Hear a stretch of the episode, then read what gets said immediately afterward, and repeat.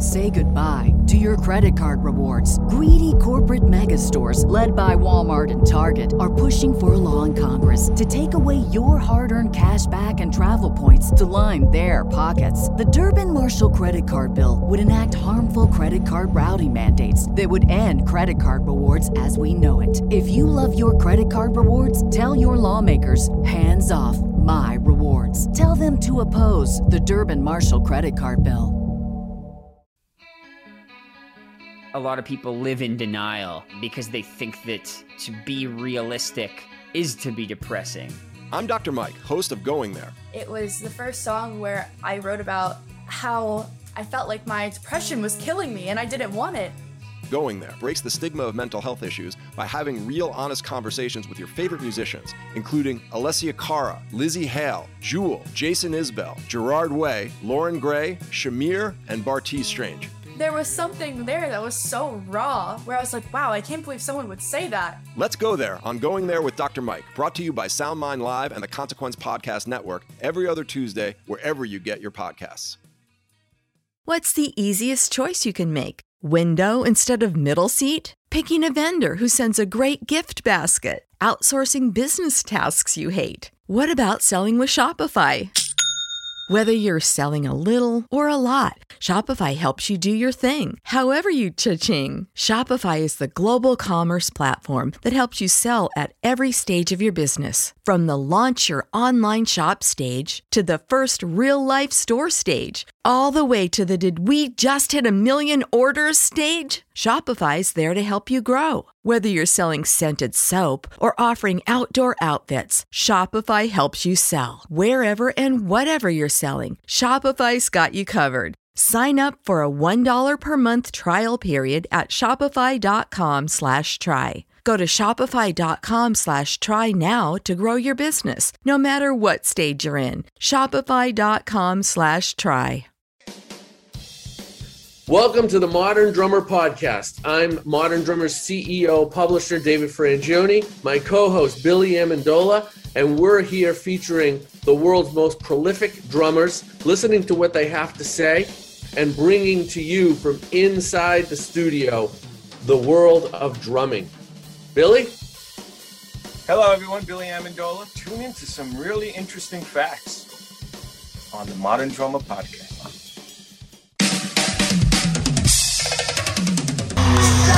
Yeah.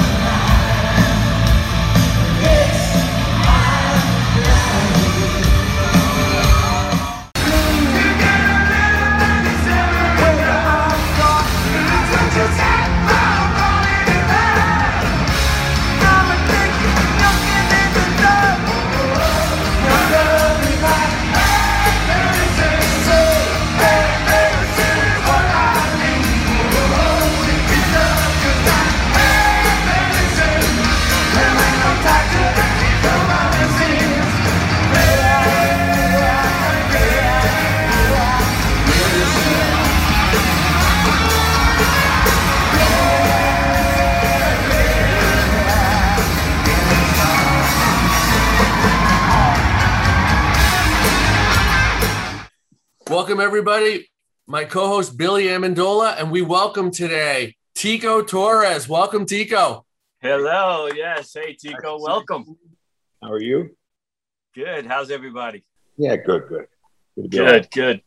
So, um, Tico's always been a favorite of ours, so I don't think he needs m- much of an, an, introduction. I mean, um, we've featured him over the so many uh, since since the uh, '80s, so um, he's well known. And if the younger generation, that's who we really want. So me and Tico go back a couple of years, and I know we know you know each other for a lot of years. So uh, I'm sorry, Tico, if some of this stuff is going to be redundant, but we want to get you in front of the uh, the younger generation, and uh, your words of wisdom to um. You know that's about everybody. You know that.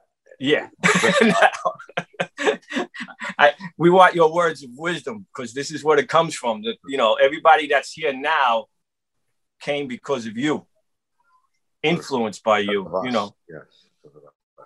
Of course, uh, everybody knows from Bon Jovi, is drumming Bon Jovi since since the beginning. I got to ask you a question though, that because I just looked on the Wikipedia, which I'm finding out lately, a lot of things are not correct on there. But this is something I never knew. Did you audition for Kiss when Peter Criss left in 1980? No, actually, I was. It was in the same studio they were in and I was doing a record for T. Roth and Another Pretty Face, a New York based band. Ace Frehley walked in and he says, Criss is leaving the band. Do you want to join?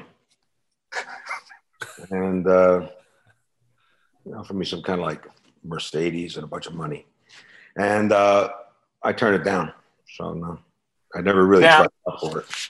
Oh yeah, because that's something we never, we never, I never knew that. That was something I didn't even know was out there in, in, in the yeah, world. It came, well, it's not one of those things that you publicize. It came next door into our studio and asked me if I was interested in playing. But that's a great story. Now, w- did you turn it down because you didn't want to wear the makeup, or you don't even want to talk about it? Well, you don't. You, first of all, that's one because in those days you had to wear makeup and nobody knows who you are. I go, well, shit, I've been doing this 15, 16 years so people know who I am. I said, it's the purpose, you know? And uh, besides, I was just doing a record right there for a band that I liked at the time. So, yeah, no, okay. I, it wasn't my thing. Now I'm going to go back to this because I want everybody, this is when I became aware of you. I want everybody to know about this. Except I noticed today when I went looking, you have a cigarette in your mouth. Well, I got that from Elvin Jones. I learned everything from Elvin. I mean, that's that. I, I was. We're going to talk about that. Your jazz. Well, for those who don't know, that's this is Franke and the Knockouts. I had a big song called "Sweetheart," but um, Tico joined after that, and he was on this album, which is one of my favorites. And that's when I became aware of Tico, and I became a fan of his. So I've been a fan of his playing since before Bon Jovi. So, talking about jazz, because you and David have a, have this in common. I know you come, you were very into jazz, um, which we've been talking about a lot. How so many rock guys like Hal Blaine and all those guys, you know, got so much work because they were jazz guys and nobody wanted to play rock and roll because they were looked down upon. But I know a lot of people wouldn't realize how much you're into jazz because of you're in one of the biggest rock bands in the world. And you and David took lessons off of Joe Morello. Why don't you guys talk about that? Oh, you studied with Joe? Yeah, actually, uh, uh, became good friends because uh, he, he was teaching at uh, Dorn and Kirschner, right? And uh, he was still on the road with Brubeck, but he, whenever he was home, he was, he was uh, teaching there. And I walked in there. I said, "Let me check him out," because I, I really, really was hanging out a lot with Elvin Jones, you know, and uh, in a lot of ways, he taught me so much.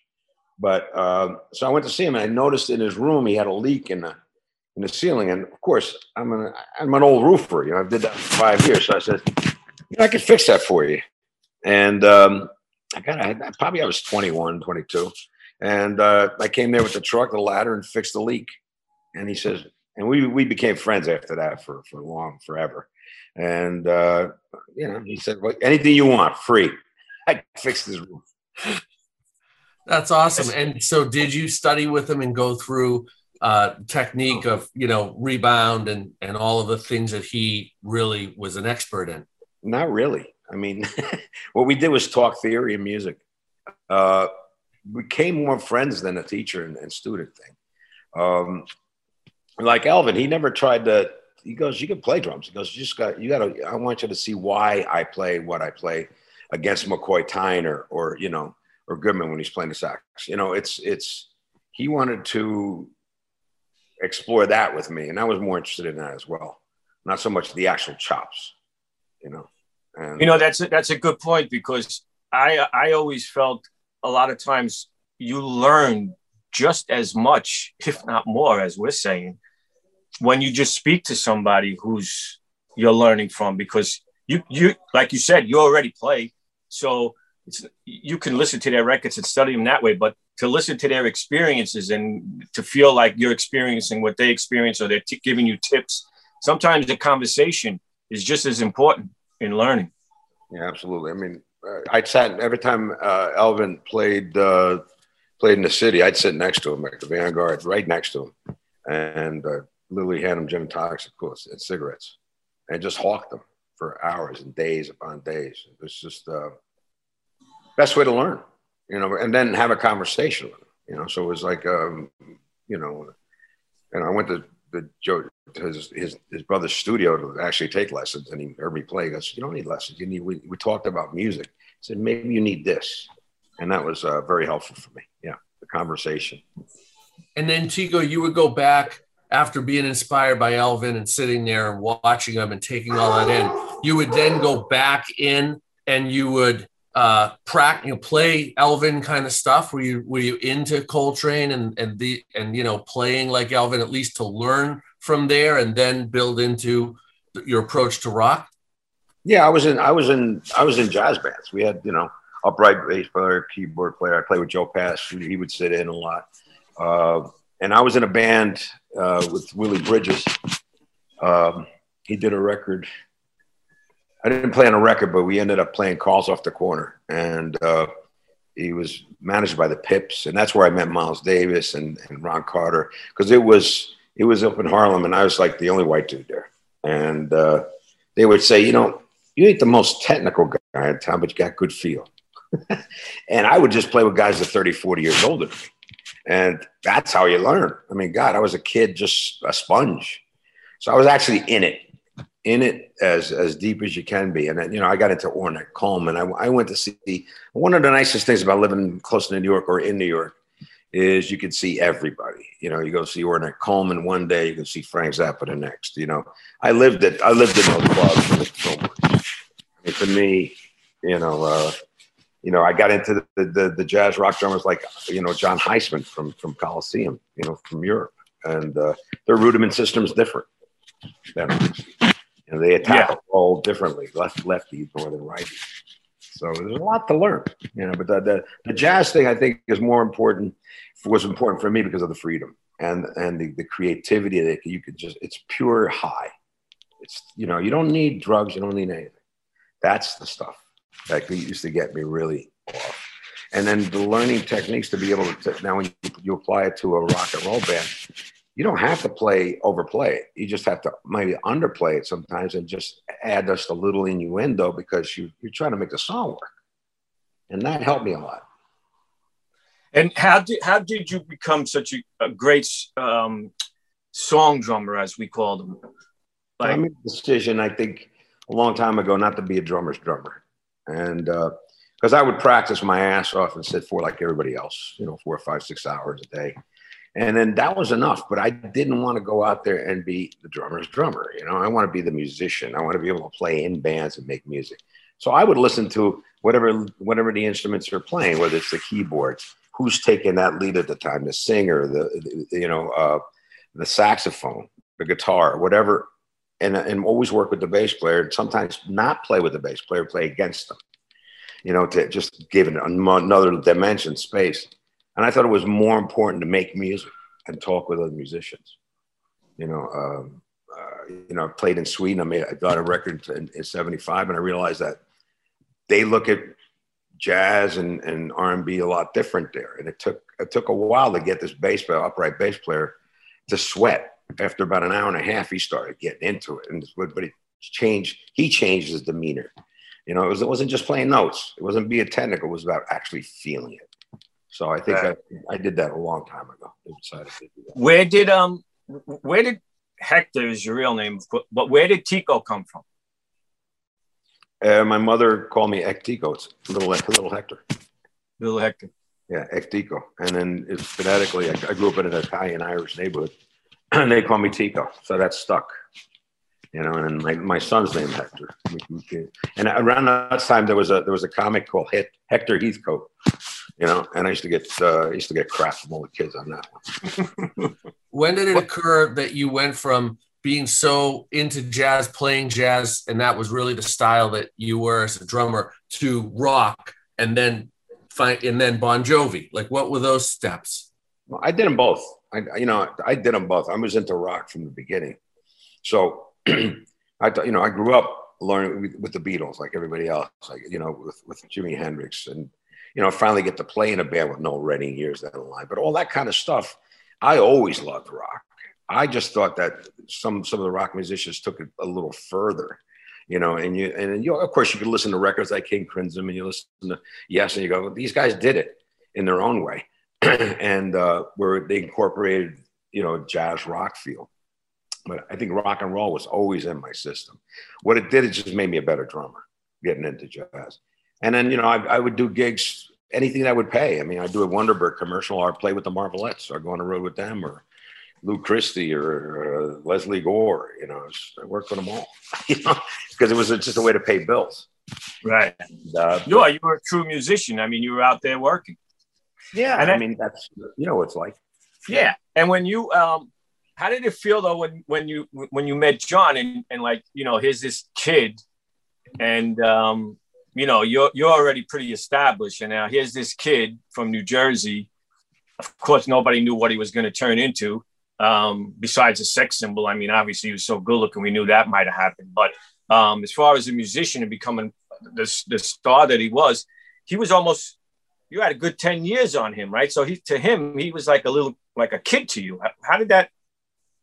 He's got nine years on him. Yeah. Um, well, you know, the bass player, Alec, I grew up with him, you know, and uh, I mean, we had a band together when I was 16.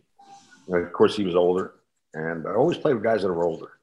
And um, so I knew Alec, and Alec's the one that called me to check this out. It was right down the street. Just got out of the Knockouts. Knockouts broke up. Our label folded, and uh, so we just had a pizza and broke up. And uh, I was getting a call from Ritchie Blackmore, and Rondinelli was leaving the band and says, "Look, it's an opening. You want to play?" And I just got off the road. And at the same time, I got the call from Alec, and this was literally ten minutes from where I lived in Perth Amboy.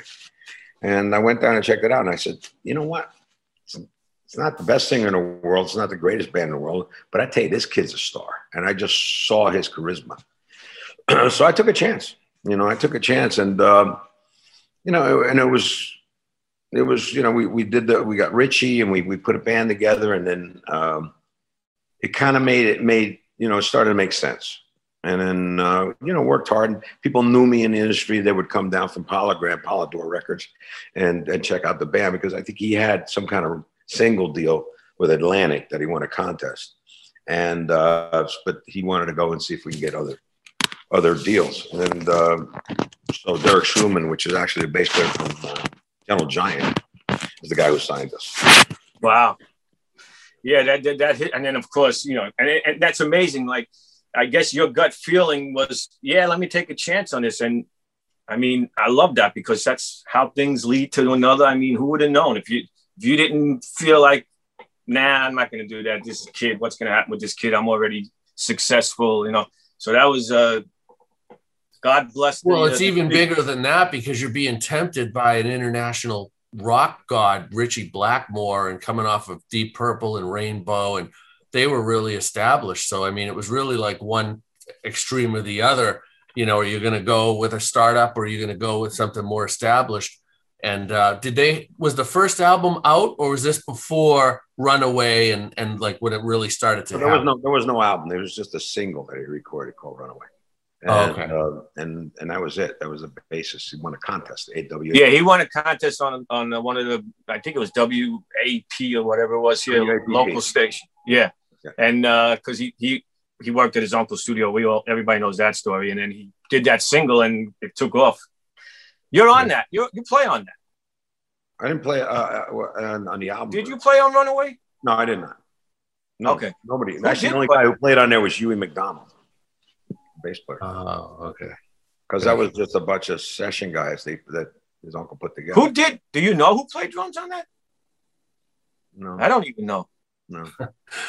that's Uh, a good. That's a good question to we can put up uh, for Modern Drummer when we run a contest. and then and then you guys got the deal, and then the records, and then the whole thing started. Yeah, I mean, look, I was married. I lived in the house. These guys were lived with their parents, so I mean, I had to work a lot in between to try to pay bills, and it wasn't until the third record hit. Um, so, needless to say, the wife got pissed off and left. and, and so, I, I said, okay, sell the house, and I was just basically on the road then. Uh, so it took it took a couple of albums, the third album to, to actually hit, and uh, it was the help of a Doc McGhee manager to book us everywhere. And because we worked everywhere with Japan, we worked, we toured with everybody. And then we were touring with 38 Special when the album uh, Slippery When Wet hit number one. And uh, when that did that, we went on our own since then. But it was, yeah, it was a gamble, you know, but, but it took, it took three albums for us to find ourselves. When you made "Slippery When Wet," and you're saying the band was finding itself, and you know, of course, it turns out to be this huge hit. But when you made it, did you have a feeling like, "Wow, we this is really we we really got something"? Because the songs are so good, and you're playing on it is, is fabulous. You're playing on all the records is fabulous, but you can hear the maturation. You can hear how things are getting tighter, and the parts are getting more well sculpted, and it's just really that record's just a brilliant, brilliant record. Did you did you feel that way when you guys were in Vancouver and it was coming together? It was actually very easy to do. You know, a, a lot of those songs were one or two takes. And when, when you do a song that's one or two takes, I mean, like Wanted was one take. We couldn't get it. We went out to, to get dinner and uh, had a couple of drinks, came back at like 11 12 o'clock at night and banged it in one take. But a lot of those songs were one, two takes uh, because the songs were right. They were, they were felt right. And sometimes it's, it's, when it comes easy, it's because it's good. you know, a lot of times when you really have to work and, and work and work, you got, you're trying to shine something that isn't quite as good, you know, and, you know, everybody goes through that, you know, but that, this was, uh, this was one of those records that, I mean, we did the rhythm tracks in three days, three and a half days. The whole record. Yeah, pretty much. Wow, great. That's and great. you guys were obviously well rehearsed then as well. You knew the tunes and you could just play them down. that was key. That was key to, to, to actually do all the parts and writing and put it all together before you go in there. And we've always done that pretty much because it's just uh, why waste studio time? And there's certain things that there's certain magics that come out of the studio, of course, but it's nice to have a basis. And, you know, it's also nice. Some bands, you know, they're, they're able to do a, a record live, do it for several months and then record it, which again could be a beauty to it because now it's it's just really honed in or it could also be overplayed. You know that's the about the bad bad side. But that you know we've never done that but I, I think it'd be fun to do that. What blows me away, Tico, is that your background in playing parallel jazz and rock, and the jazz side, when you think about Elvin and the music of Miles Davis and all these different groups, it's it's so far out there. You go from here to the moon and back, and everybody is interacting in a you know and, in a lot of musical notes and playing. And then you listen to your playing with Bon Jovi, and it's just the perfect playing for rock. It's restrained but it's it's it's perfect really. It's just what the music needs. And how did you develop the the mindset to be able to just be so on in a rock setting when on the other side of the stage playing jazz stuff it's so different. And a lot of drummers when they get in the rock setting there's all these little things that they put in that overplay that style because they're coming from a music. It's just ingrained to be playing off of all the instruments but you nail it. Yeah i think i think you have to you have to be the song.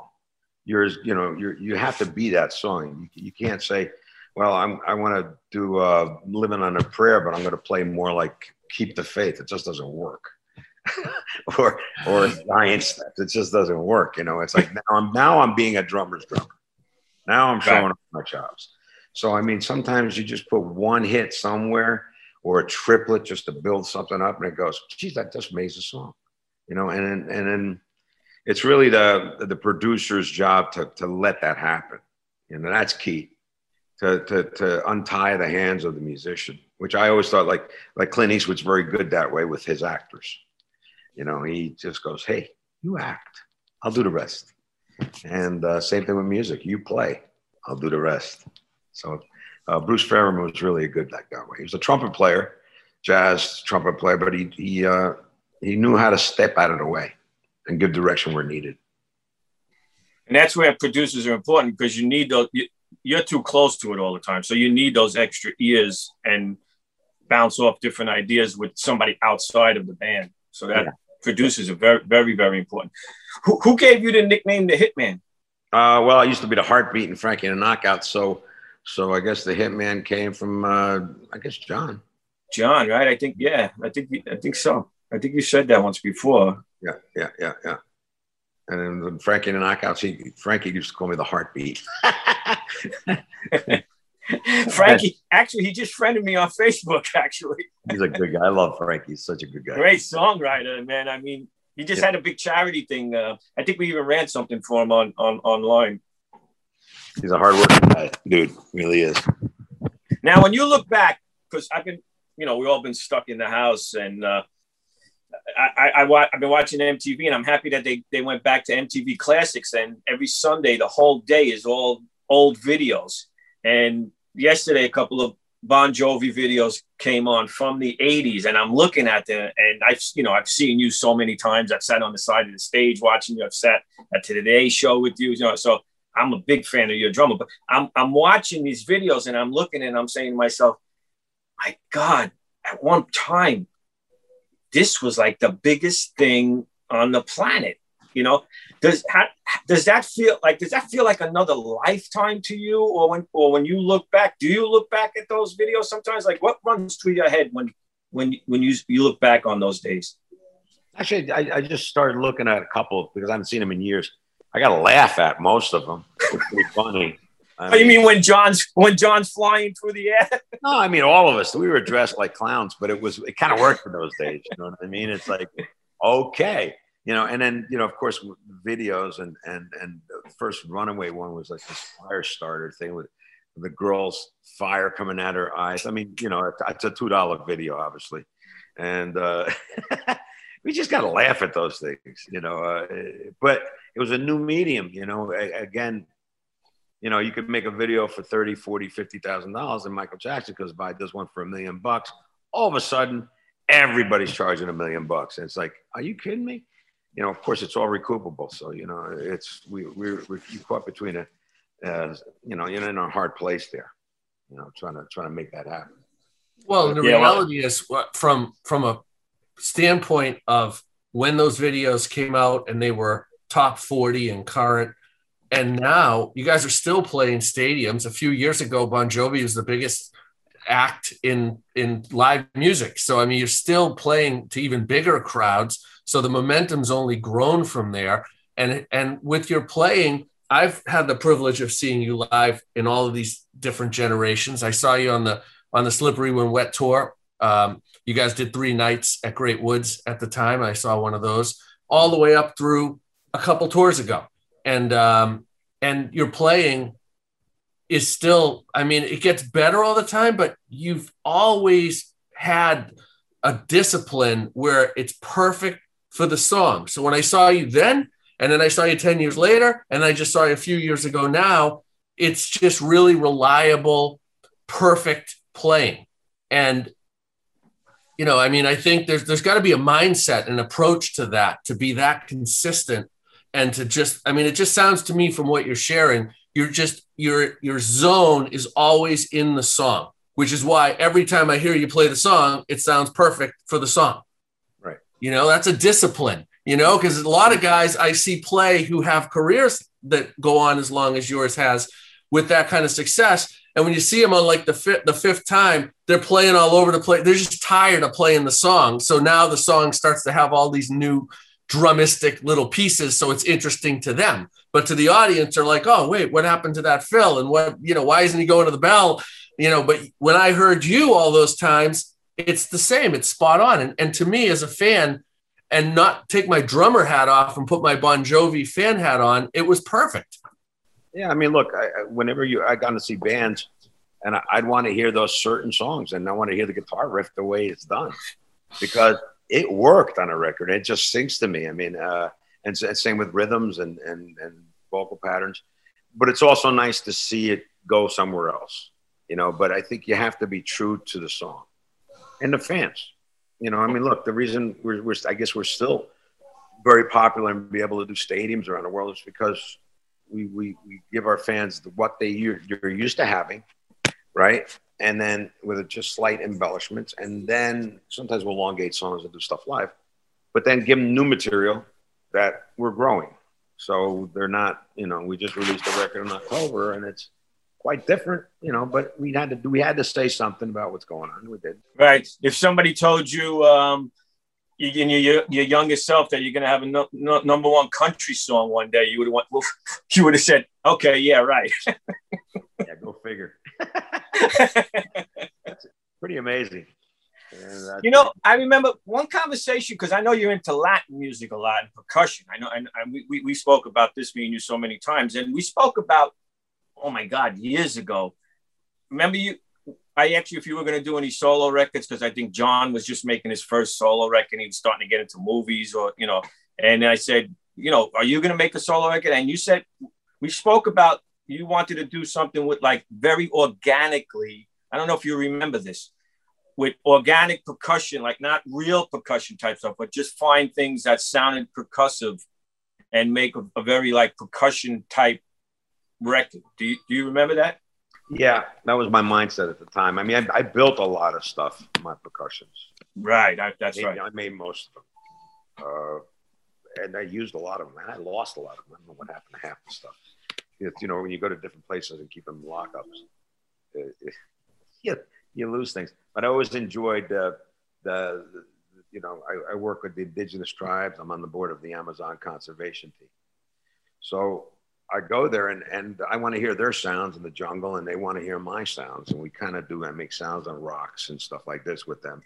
And it's interesting what you can make sound with, you know, um, you know, I love Latin because I'm, you know, I grew up Latin myself, but uh, more with American music because we never played that much music in my house in New York City.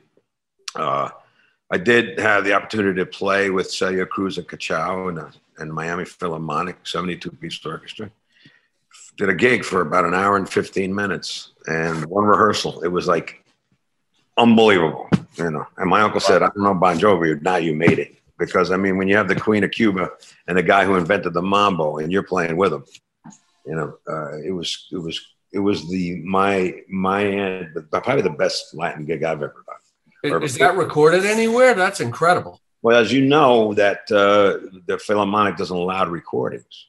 There is no recording of that. No. Uh, it's weird. I mean, I flew in, God, it was probably 1998 I did it, but I flew in for one rehearsal with the orchestra. And I, I came back a month later and just jumped in and did it. And then my drum set was set up front. Cachao was next to me. And right next to me was Celia. So I was right up front. We had, I had five percussionists and, wow. and, and, and another 68 piece orchestra behind it. It was like crazy. I wish there was recording, but you know, unfortunately, they, they don't let you do that you know, in concert halls.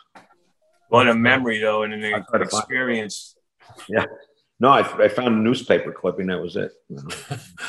Tico, what do you what are you playing for drums and cymbals nowadays? What's your setup? Uh, DW and Paiste. You know, I mean, uh, I, I, you know, I, I love the DW drums. I love the sound of them. Uh, you know, I know you started with Pearl, right? I started with Pearl. I mean, it, it, they gave me an unprecedented uh, contract years ago, and I gave them their first gold record they ever had. So I mean, so when I walked in, you know, they had they were together 30 years, whatever, and they never had a gold record in Japan, and we we of course became very huge in Japan. So uh, they treated me very well, and um, but you know, it got to a point where you know, you, you the people, all the people you work with retired, and they're gone, and they're not in your life anymore. So it it changes. It changed for me uh, so I, I, needed to go back to the original drum set I had was a DW that I used to have with Franke and Knockouts was a DW kit, and um, they since perfected the, not only the, the shells were always great, but they perfected the hardware. And I was just uh, you know gave my buddy a call and set me up, and they're beautiful sounding drums. They're probably the best things I ever played. Yeah, and you and, always played Paiste. That's your cymbal of choice. Yeah, yeah. Yeah, yeah. You know, like everybody before Paiste, Um, Zildjian was, you know, you're talking in the 60s where you'd have to try 20, 30 of them if, they, if you had them that many to, to find one you liked. It wasn't uh, consistent. As a matter of fact, cute story. I, I was playing in a club band and I was in East Orange. I was packing up, and uh, who was coming in that night was the Buddy Rich band. And Buddy Rich, so I, I didn't pack up the night before when I finished. I packed up the next day, and Buddy Rich, I hear him downstairs yelling at somebody in the basement. And uh, he came upstairs and, and I said, Hey, how you doing? And blah, blah, blah. He goes, Hey, could you use those cymbals? And I, my Zildjians were all cracked. And he went down and started doing something else. Then came back and said, Look, he gave me a card. He goes, Go to this Bayonne bus station, ask for Sal, take two cymbals, my gift to you. Wow. How about that? So I wow. went to the station in Bayonne and it had the, these lofts up top and he kept all this stuff. The guy kept all his all his kit right there, I guess, for New York and in that area. And uh, opened up. He goes, "You can take two cymbals." He opened up a trap case, took two. It was the nicest thing, you know. And everybody talks so badly of him. I go, "The guy's a great guy," you know. But uh, I guess he felt sorry for me. that's, that's, a great awesome. story. That's that's a great memory too. That's what a big heart. Oh uh, yeah, unbelievable. Unbelievable. Buddy, yeah, certain people I always had a good relay. I met him a couple of times and hung out with him a few times, and he was always nice to me. So when people, all that stuff came out later on, I was surprised. You know, I, I guess, and I was a little kid, so maybe you know I didn't see that side of him because I guess he wasn't going to yell at me. I didn't do anything to have him yell at me, but he was, he was, he did go out of his way to be nice to me. So I met him when I was 15, and he was really. I I went back on the bus with him and hung out with him for a bit. Lenny yeah. Luzio and, and Armand Zildjian were there. He was very nice to me. He was a really good guy. I was nobody, just a little kid that was a big I, fan. I think he just get, you know, he got a bad rap. Once you know what it's like. Once somebody starts with the whole, you know, and then they found those bus tapes and you know, they they turn it into a whole big, big thing. But that's a great story. That that's that's a great yeah. memory too. Do you have those cymbals? Don't tell me you got rid of them. Of course I got rid of them. These cymbals are like a hammer, you know what I mean? Like, I don't collect drums. Uh, to me, they're tools. You know. All your kits and cymbals, like just in general, you when you're finished, you're finished. On to the next one. Yeah, pretty much. Yeah, pretty much. I I, uh, I got a bunch in storage. I've given some to, to, to people and uh, charities mainly. I you know, so uh, yeah, yeah. I, I you know, uh, they're tools. Yeah. You don't have to me the value of like guitars became like this super thing, you know, like three million dollar Les Pauls and stuff like that. You know, drums aren't that way. The drums are uh, it's it's a car that always runs. And you you always play double bass, right? So your DW kits, double bass, DW snare, two racks. Yeah, yeah, kind of simple, simple kit. You know, two floors. Uh, now you you have a custom kit though, right? They didn't they make two years ago or something? They made you a custom, right? Custom yeah, kit. yeah, four years ago. Yeah, four years ago. I got two of them. It's like one's one's for the studio and rehearsals, and the other one's for for on the road. And, and did, did, John you, Douglas uh, do artwork on the latest kit? He painted them. Yeah, he did a he wonderful did job. He he did beautiful job painting because I, I had a line of baby clothes and I had these logos and, and the way it's painted. So I sent them a lot of information that I had, and he kind of emulated that, you know, because we're you know we're both artists. So, but I refuse to pay my own drum set.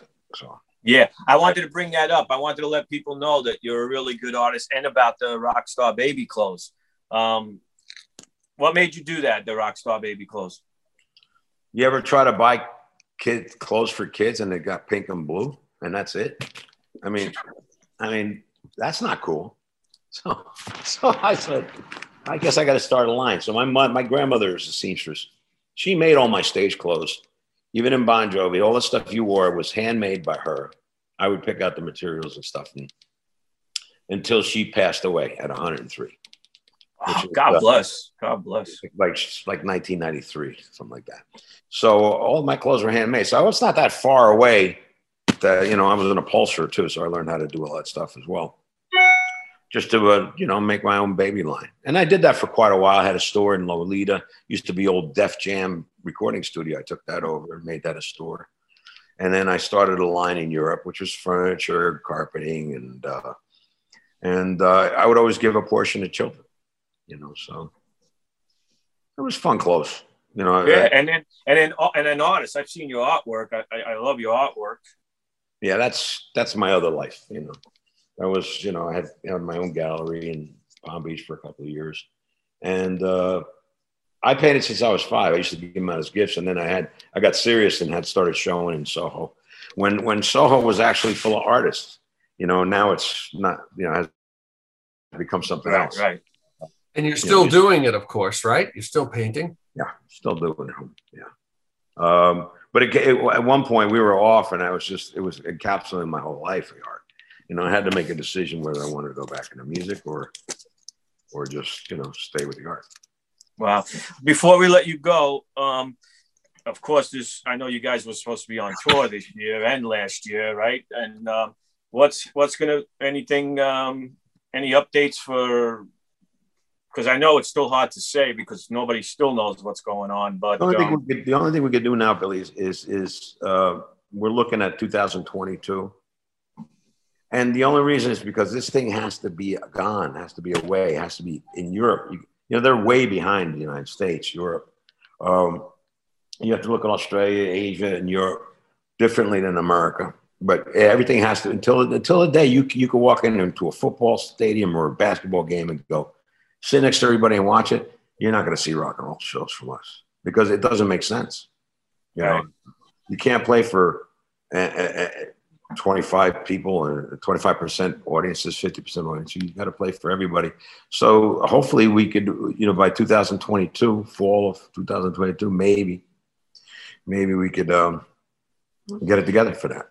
You know, we're- we're not well, alone. I mean, every band I'm sure wants to do this. yeah, no, I know, and it's hard, and, and nobody can put their finger on it because just when you take two steps forward, it's two steps back. It's like you know, it's it's it's a scary situation. But yeah, now what about new music? Is it going to be? we just released a new record, so that's enough for now. Uh, Yeah. You know, that's uh, it's called Bon Jovi 2020, and we had it done last year, and then we added a couple other songs, and it's really pretty much a socially conscious record. What's you know, for a lot of things that happened in the last three, four years. So, um, you know, it's got some good good messages, and uh, so we put that out in in October. We did a live version of it in Nashville. Um, and that's it pretty much you know no music uh right now we're just going to concentrate on you know we'll get together and rehearse once in a while and Beautiful. Well, I want to thank. everybody else I want to. Yeah, I know. I know. This last year is just, but it's it's getting better. We're all going to think positive, and we're all going to pray. And did you get your shots? yeah, i did in january yeah, I did a lot shots in january uh, florida's been very good that way Yeah, yeah, I'm fully vaccinated too. It's great. Yeah, down here. thank Things God. coming together. Everybody, yeah, please, everybody. I, I know some people are against the shots, but don't take my word for it. Take the scientists' word. Just please, let's get this thing over and done with. Yeah the science is pretty good. I, I kind of like the, the genetics of the new stuff and, and how it works and then hopefully all all vaccinations will be that that format because it's to me it's genius. It's cleaner better. And uh, you know we have to be ready for the next one you know but Right. if you're ready for it you know like like like uh, you, you could actually do something about it before it gets to that point you know but yeah what we can do is stay safe and positive That's right. Well, Well, I, I, I want to thank you so much for taking the time to do this today. Um, you're always relevant, so it's you know, and you're you're we all love you at Modern Drummer. Our readers love you, as you know, and you've Well, always thank been. you for having me. It's very sweet. I appreciate it. And I'm glad about all the stuff you guys are doing. You know, it's not easy to do what you're doing under these circumstances, but you're getting the word out, and that's important. Yeah, I'll tell you a quick thing. David, because I want people watching the podcast to know, because we have to make it clear. David took over the company completely last February, three weeks before the pandemic hit. Hmm. So he has owned and taken Modern Drummer under his wing through. We're, we're still in the pandemic, so you could just imagine. So everybody out there, relax. Modern Drummer is not going away. We're going to come. We're we're already coming back stronger and and healthier, and things are going to be. You know, we're going to do our best to keep all our fans happy and our readers, and we appreciate your su- su- support. I mean, that's you know, we're all in this together. There you So thank you, thank you so much. My pleasure, guys. It's really a wonderful to see you, and thanks for having me. Really. Yeah. Thank you, Tico. Thank you. Great, great words of wisdom, and uh, very inspired by your playing for many, many years. And it's great to see you doing better than ever and staying strong, especially under all the circumstances. And thank you, everybody, for being supportive of Modern Drummer. So until next time, stay safe, stay healthy. Thank you. Hi, this is Tico Torres of Bon Jovi, and I want to congratulate Modern Drummer on a fantastic run. Uh, it's one of my favorite magazines because I could always find about some great drummers that are in there, that, who's new, some of the greats that are from from the past, uh, their styles, inept, uh, you know, interviews to find out really about the person you never get a chance to meet him. Uh, it's an encyclopedia for drummers. Uh, has you know whenever there's new equipment, you, you people advertise there, and you see what's going on. Uh, it's a fantastic magazine. I hope it stays out forever. Can't do it without you, my friends. You're the best. Left mine all over